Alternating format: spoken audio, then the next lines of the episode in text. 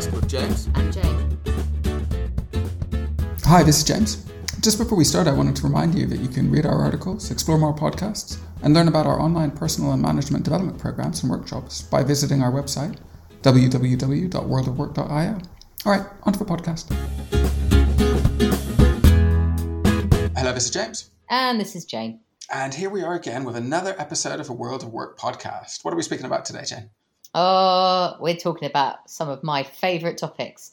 So, uh, this is directly linked to the episode we recorded previously around responsible business. And this time we're talking about very specifically uh, the role of ownership and finance and how it influences business and their uh, efforts to be responsible. Cool. Um, before we get into the core of the episode, though, just want to say to everyone, don't forget you can get in touch with us um, on Twitter at the Wow Podcast. You can email us at hello at worldofwork.io or check out the website www.worldofwork.io. Yeah, uh, we really love hearing from people um, and engaging with people on social media who are also interested in the same things that we are. Um, and as always, a little bit of a nudge. If you're enjoying what we do, we would love you to go onto Apple and uh, podcasts and leave us a review. Yeah, that's right, guys. They're always really helpful. Um, so we're going to do this episode with the usual structure when it's just the two of us. So we'll have some definitions, some research roundup. We'll have a list of a week where we explore some stuff, tell some stories uh, from our, our, sort of work experience, and have a few final thoughts. Um, we're going to aim to hit that sort of 30 to 35 minute mark, which we're working towards now. Uh, so let's see if we can do it. Um, so I guess to kick us off, Jane, would you like to run through some definitions for today's episode? Absolutely. Okay, so we've got four to crack through quickly. The first is stakeholder uh, and is covered in Investopedia. A stakeholder is a party that has an interest in a company and can either affect or be affected by the business. Primary stakeholders in a typical corporation are its investors, its employees, its customers, its suppliers, etc. Um, however, the modern theory of the idea goes beyond this original notion to include additional stakeholders such as the community within uh, which a business is based, government, or a trade association. Uh, the second definition is ownership, which we're going to talk a little bit more about. And this is from Wikipedia, because actually, Wikipedia sometimes has the most straightforward definitions. And it says ownership is the state or fact of exclusive rights and control over property, which may be an object, land, or real estate, or intellectual property. Ownership involves multiple rights collectively referred to as title, which may be separated and are held by different parties. In other words, more people, lots of people can have shared ownership of stuff. Um, third one is legal structure, and this is off of PwC's UK website. A legal structure defines the way a business is organised. It will determine the legal obligations for the you and your business. And finally, and this is uh, this is uh, gone back to Investopedia. Finance is a broad term that describes activities associated with banking, leverage or debt, credit, capital markets, money, and investments. Basically, finance represents money management and the process of acquiring needed funds.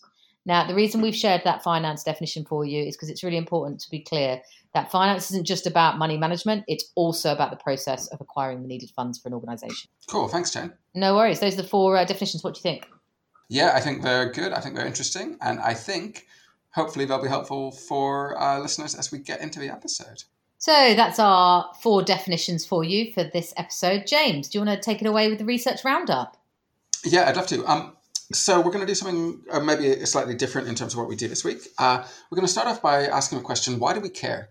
Right? So why do we care about legal structures? Why do we care about finance and, and stakeholders within organizations? And fundamentally, we care from a responsible business perspective because um, while we think that responsible businesses work to the benefits of all their stakeholders, their communities, and their environments, their ability to behave in responsible ways is to some extent shaped by the influence and the desires of the various stakeholders that exist within those organizations. Um, and this comes down to influence and it comes down to power. And when we think about influence and power within organizations, uh, we think that there probably are two really big sources of this. One is the finance that exists within organizations, so that mixture of, uh, to some extent, the ownership of organizations and the actual funding that's provided to them, um, and also the sort of legal frameworks that they operate within, their governance structures, um, and, and that uh, sort of legality that shapes what they can and cannot do. Um, there are, of course, many other routes towards influence as well and types of influence. So individuals will have positional power within the management of organizations. You'll have personal power through perhaps charismatic uh, leaders or individuals. There are uh, lobbying groups that will, you know, petition organizations. There's consumer power. There are lots of other sources of influence. But fundamentally, we think that the, the legal side of things, the legal structure and, and the finance of organizations are two of the biggest. Um, and under different, I guess, legal structures and under different sources of finance, under the different permutations you can get in your legal and finance structuring, um, you'll get different models of, of doing things, different ways of doing things, and different ways of working that will result in different stakeholders having different levels of influence and organizations fundamentally behaving in different ways. And, and that can lead to them being more or less responsible. So generally, we think that the more concentrated ownership is, the more that an organization will act in the interest of those specific owners. Um, and likewise, the more power that any one group of stakeholders has, the more they'll be able to use that power and influence towards their own objectives, be those responsible or otherwise. And if we think of the stakeholders that exist within organizations, I'll just rattle through some of the main stakeholders that are there, um, just so we, are in mind of, of, who they are. So organizations can have suppliers, they can have customers, they can have communities that they work within, they can have the employees that work for them, they can have uh, the investors who own them, they can have government and other regulatory bodies who, that set the, I guess, uh, legal ecosystems that they work within. Uh, you've got the financiers who provide them with the cash or, I guess, the working capital to do what they need to do. And then you get the leaders of the organizations as well. And generally speaking, uh, you know, stakeholders will kind of pursue their own interests, subject to the power and influence of the other stakeholders within the organization. So today's focus is going to be on learning a little bit more about those legal structures and finances and, and how those can affect stakeholder power within organizations and consequently how that can affect what organizations um, actually do and, and whether they are responsible or not. So, Jen, have you got any initial thoughts on stakeholders or why we care? Yeah, I think for me, there's a couple of really important things here. One is about um, when you work for an organization, really thinking about understanding who is setting the direction of that organization. And so I think understanding where the finance comes from it matters. And I think the legality, the legal structure. And I think the other thing is we it's just it's information I think we should have as citizens to understand the organizations that populate our environment. Yeah, I, I, think that's right. I mean, I think to be an informed citizen or an informed employee, you need this stuff. Um, I'm going to run on now and speak a little bit to some thoughts on legal structures and, and the legality of organizations. And just as a d- disclaimer, neither of us are experts in this. Uh, so we're just going to do a, a, bit of a chat and uh, hopefully provide a starter for people who want to maybe learn a little bit more about the legal structures and, and what they mean for organizations. Um, and what I'm going to run through is I'm going to run through basically three types of organizations, three ways that organizations can be brought together from a legal perspective and, and what those mean. And they've all got slightly different meanings. Um, and I guess there's one overarching thing that's worth pointing out at the start of this before we get into the different types, and, and that is that um, it's possible for individuals to behave on their own terms and to be accountable for their own actions and to essentially be a business in themselves. So there's no distinction from the business and, and, and an individual. Um, but it's also possible to have uh, what's known as incorporation, which really just means the creating of a body. And, and that incorporation then creates a separate legal entity, which is different from any individual, right? So you get organizations that are individuals or collections of individuals, or you get organizations that are separate legal entities. And then that's an important concept that you might want to reflect on a little bit more. Um, and we'll not go into it too much at all today. So if we run through the different types, I guess, of legal structures that you can have, um, we'll explore a little bit more what comes with those and, and the way those, those look. So I guess if we start, you can have individuals. And this, as I said, is an individual doing business kind of on their own. So in the UK, these are known as uh, sole traders generally. In the US, they might be something like a sole proprietorship. And this just means that the individual controls their businesses. Uh, they'll have stakeholders like suppliers and customers. They'll have stakeholders maybe like banks lending them money, but fundamentally they can do what they, they want. So if they want to be responsible, they're the ones with the most power and influence generally um, in those businesses, so they can do so. Next, you have the coming together of individuals into groups of individuals. And, and from a legal perspective, this is normally known as a partnership. This can be like a general partnership or a, a limited partnership.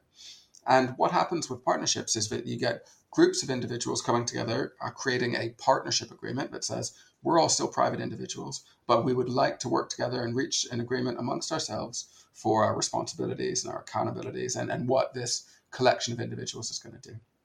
So partnerships are, are, fairly common in lots of industries like um, the legal and accounting professions, and they benefit from um, being less, to some extent, controlled and regulated than private companies. Um, and that's part of the reason they've come about. It's worth noting that you can also have limited liability partnerships, or in, in the US, you can also have LLCs, which are limited liability um, companies, I believe, although I could be wrong on that, that, that fit loosely into this arena as well. And limited liability partnerships are slightly different in that they, as the name says, limit the liability of any one partner within an organization. Um, but fundamentally, the point is that within a partnership, it's a collection of individuals. They set their own rules. And from a responsibility perspective, um, they're the ones who tend to have a lot of influence. And if they want to be responsible, great. Um, next, if we move on, we, we move on to this set of separate legal entities, uh, actual companies. So here you can get things like a limited company in the UK, which is maybe known as a corporation in the US. And what happens here is that this is the incorporation of a separate legal entity that's designed to run, a, a, a, I guess, a venture. And here you separate out the ownership from the management, um, and you create this legal entity that people can own parts of. So here you can own part of a corporation by buying shares in it, um, and that gives you that part ownership over a corporation. Um, companies that are set up like this are generally accountable to their shareholders. So they employ managers like a chief executive, who's basically the manager of a company. Um, and those managers are uh, beholden to the shareholders to do basically what the shareholders want in terms of their uh, ability to, to drive the business forward. Now, in this situation, the shareholders may want responsible business or they may want uh, something else. Um, but fundamentally, the, the uh, obligation of the executive and, and, the management team leading a company is to um, serve the needs of their shareholders.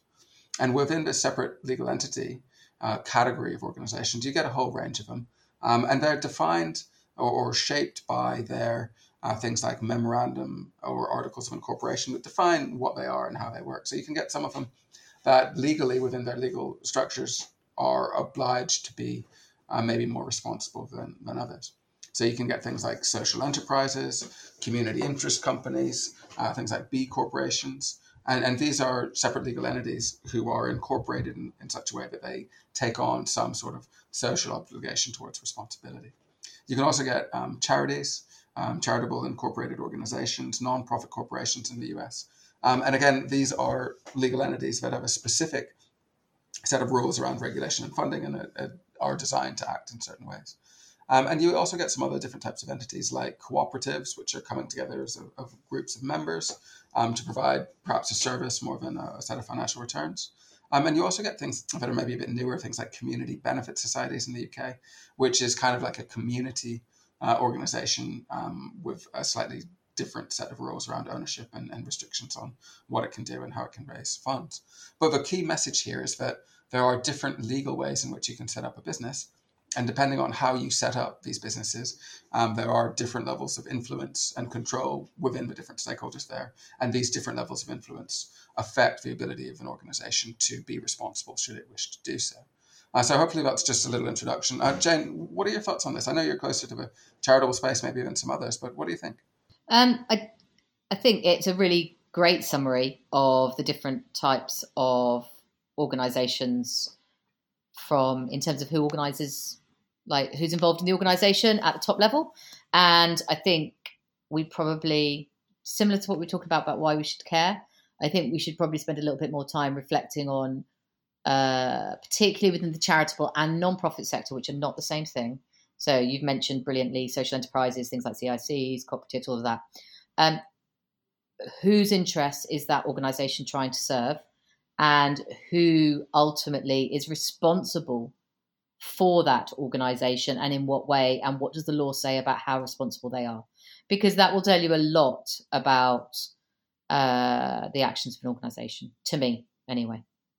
Yeah i think that's right. I, you know going back to that point of being informed about who sits behind the organizations that we work for and work with is a really important um, piece. Um, what i'd like to do now is just run on quickly and, and talk a little bit about how organizations are uh, financed or funded or, or how they get their money. I mean, that's really what it comes down to. How do they get the money to let them do what they want to do?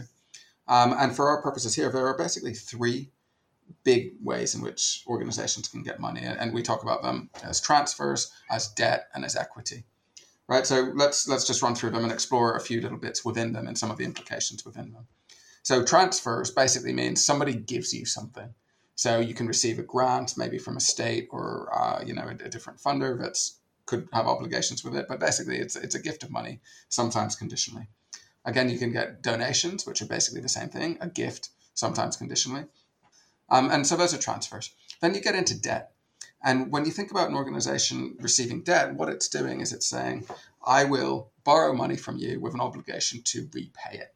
And there are lots of different ways that this can happen. So you can have uh, unsecured debt, which means um, I'll borrow money from you and you don't have a claim on any of my assets if I can't pay you back. You can get secured debt or secured loans, which are like a mortgage. You'll give me money, and if I don't pay you back, you can take my house. Um, you can get uh, bonds, which are basically borrowing at a large scale for large organizations. And you get slightly different things like community bonds for community status. But fundamentally, what happens with debt is you are borrowing from somebody and they will be repaid a rate of interest based on a range of factors, and they'll have maybe some conditionality over what you can do. But it's a borrowing, so they don't own you as a company at all. So they'll have influence, but they won't have ownership of your organization. Then you get into equity, um, and equity is really a way to raise money by selling part of your business, right? So remember, under debt, you're just borrowing, so nobody is taking any ownership in your business. You're just promising to pay them money, and you keep all the business, and you need to make enough money to pay them back uh, to service the debt, as I say. Whereas under equity, what you're doing is you're saying, well, I don't want to borrow money. What I want to do is I want to sell you a little bit of my business, basically, and then I'll give you some some share of a profit in the future. And there are different ways that you can do this, right? So some organizations now do it through crowdfunding. So you can go to platforms like Kickstarter or Seedrs or other ones and raise little bits of funding from lots of people. Or you can go out to what are known as angel investors. And these tend to be wealthy individuals who will invest in really small early companies maybe for high percentage ownership stakes, looking for a larger return and taking on a fair bit of risk. Or you'll get venture capital. And venture capital, what venture capital will do is, again, they're buying into smaller organizations that are growing or growing organizations that are privately held, and they'll often chuck a lot of money into them and say, right, we're going to help you grow and become a serious big business. Um, and then you get things like private equity. So, private equity is when uh, you get a group of individuals uh, set up as an organization who will buy up ownership stakes, sometimes 100% ownership stakes in companies, with a view to turning them around and changing them and driving them for, for a financial return. Um, and then I guess almost lastly, you can get public listing.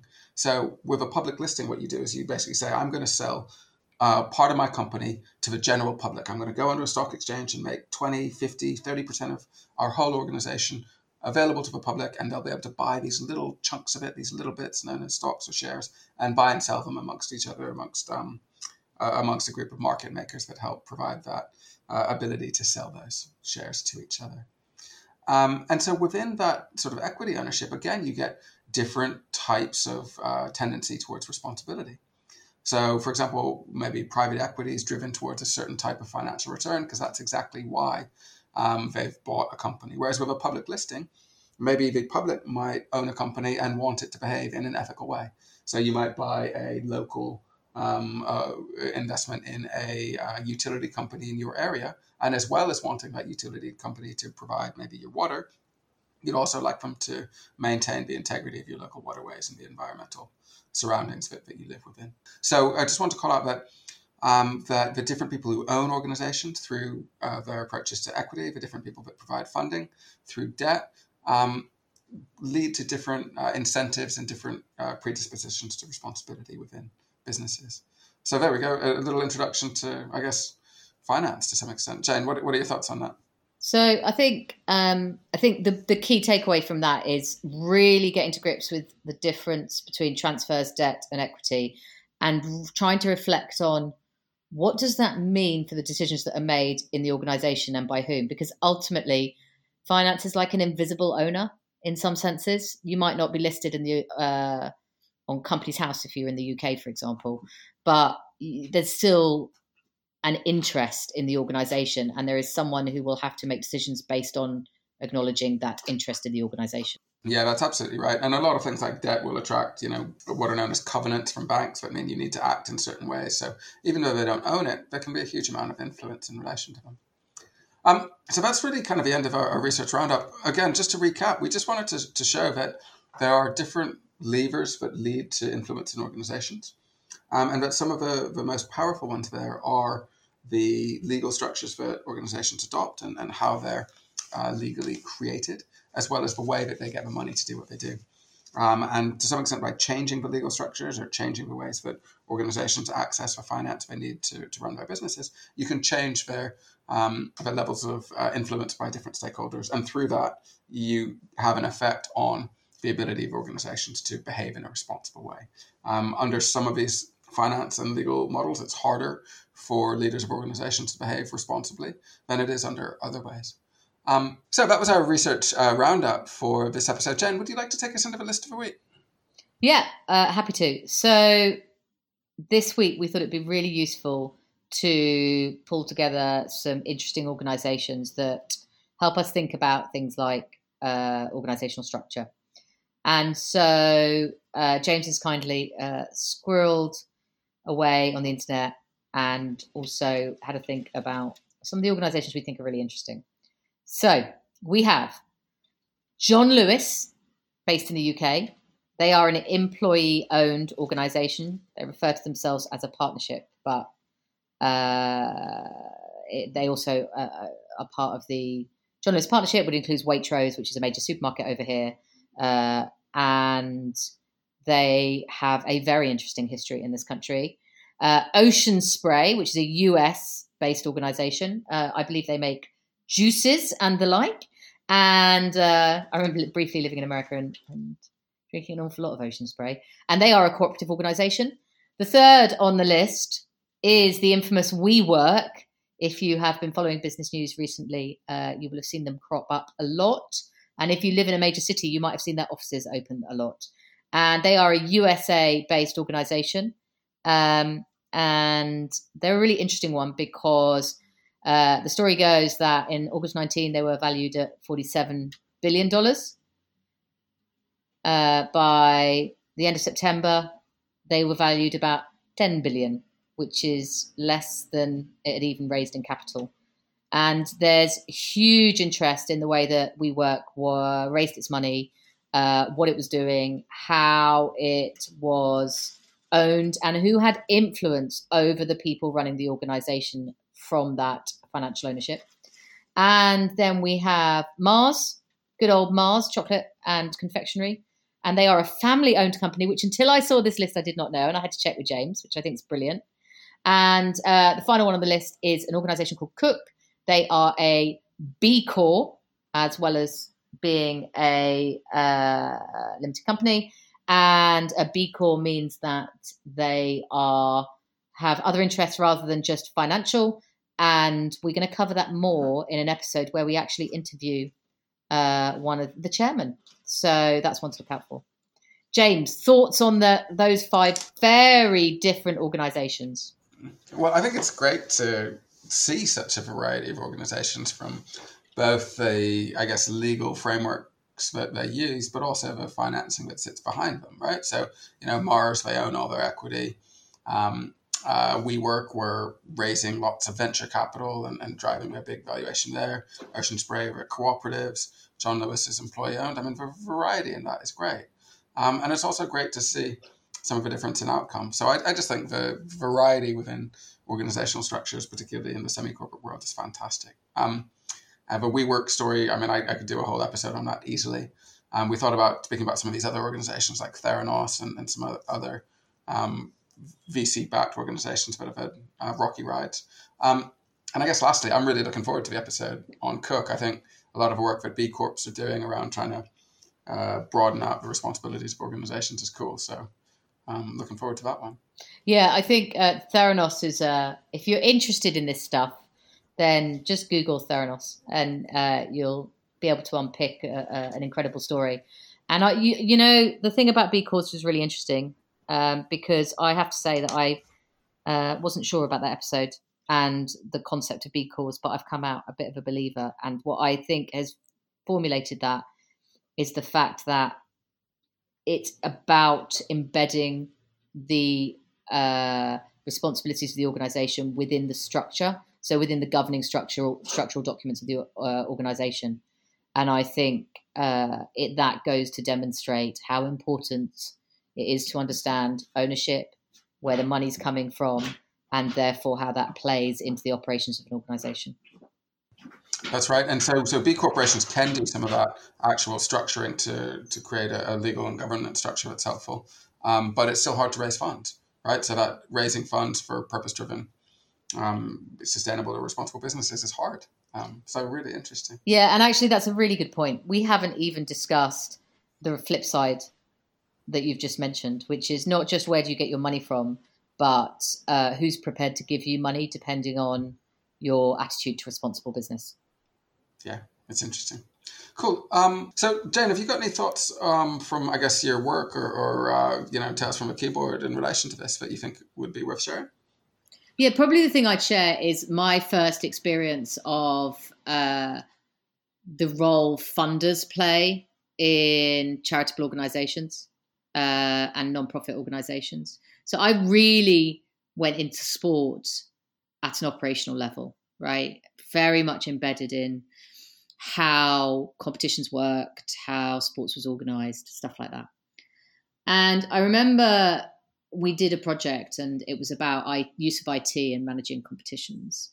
Um, and it was kind of, we were getting some investment and it was, I was asked to justify, I was asked to like write a business case effectively, like a one pager saying like, why do we want to do this and, and what's the benefit and why should the money spent to it?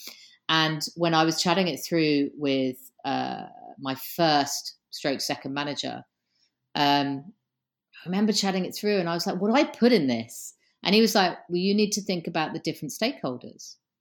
Right. And I was like, I, I didn't understand. I was like, what? Tennis players? Because it, was when I was out to tennis.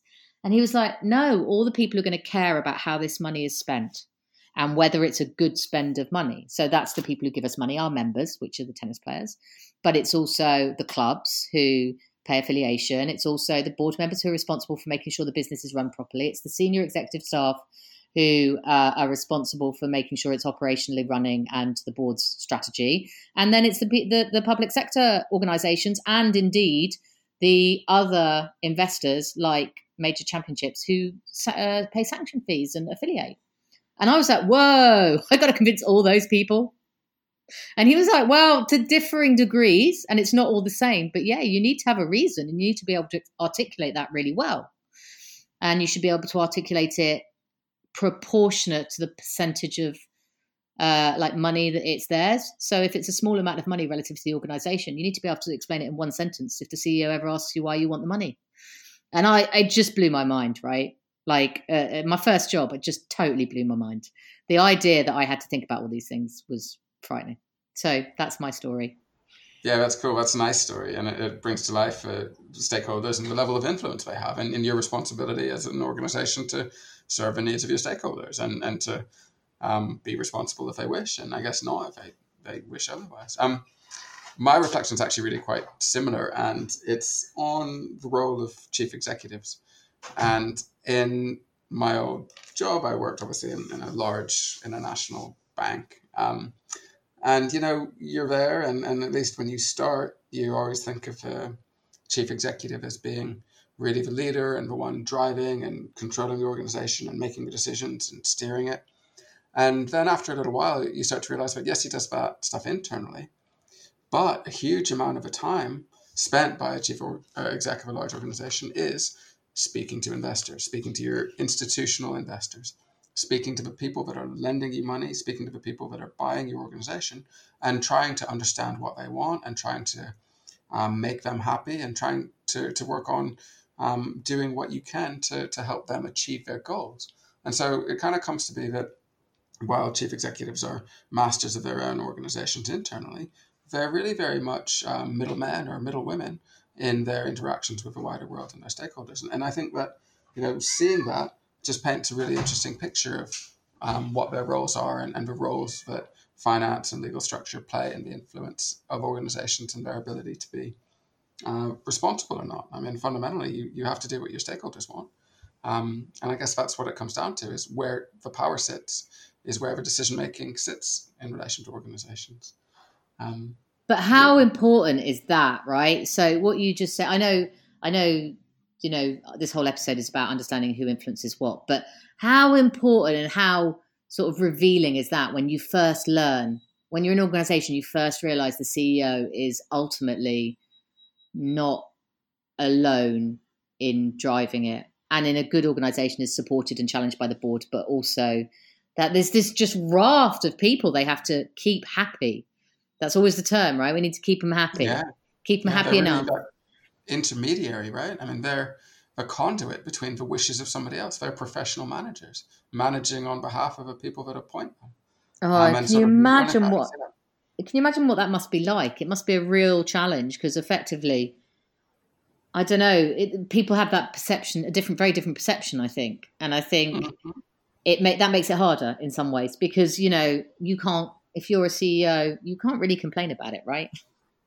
Oh yeah, yeah. You're not expected and, and I, to say, "Hey, I I just feel like the middleman right now." Yeah, woe is me. And, but I think all that I think that all goes back to the legal structures. And if your legal framework is incorporating something like a B corporation, then then it'll make it easier for you as a chief executive to behave responsibility uh, responsibly should you wish to.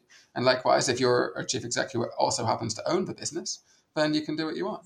So again, you know the legal frameworks that you're within and, and the finance that um, builds your organization's ability to work are, are huge factors in this. Yeah. So we usually try and squeeze out a little top tip. Oh yeah. I've definitely got one I'd like to share, which is probably what I said at the beginning. Okay, cool. So um, my plea is if you are taking a job um, or a board position or something similar, please, please, please, can you spend some time researching the organisation, their funding, their structure before you decide whether you want to join them? And when you do join them, join them knowing what that funding and that structure is, because it will materially influence your experience of work. Yeah, that makes makes sense. That's a good call out. Um, I guess I do have one, and it's I think it's applicable for this episode, but it's also applicable for I guess a lot of life. And you know, we spoke a lot in this episode about influence and power and, and things like that, and about the fact that different stakeholders are trying to achieve their own objectives uh, to some extent. And I guess my final thought, I guess, is that really it's important when you are thinking about things that people say and, and the opinions that people share, whoever they are, that you step back and think about what their underlying incentives are. You know, what's their position? Which camp of influence are they in? Which stakeholders are they aligned to? What are the outcomes that they want? Because probably an understanding of their outcomes will give you an insight into why they say what they say. Um, so, yeah, I guess that's my final thought for us today. Great stuff. All right. Well, thanks, everyone. Until next time. It's bye from me. And it's bye from me. Hi. Thanks for listening to this episode of the World of Work podcast. To learn more about what we do, please check out our website, www.worldofwork.io, where you can read some great articles, learn more about the seminars and courses that we deliver, or even support us if you wish through our Patreon page. That's www.worldofwork.io. Thank you.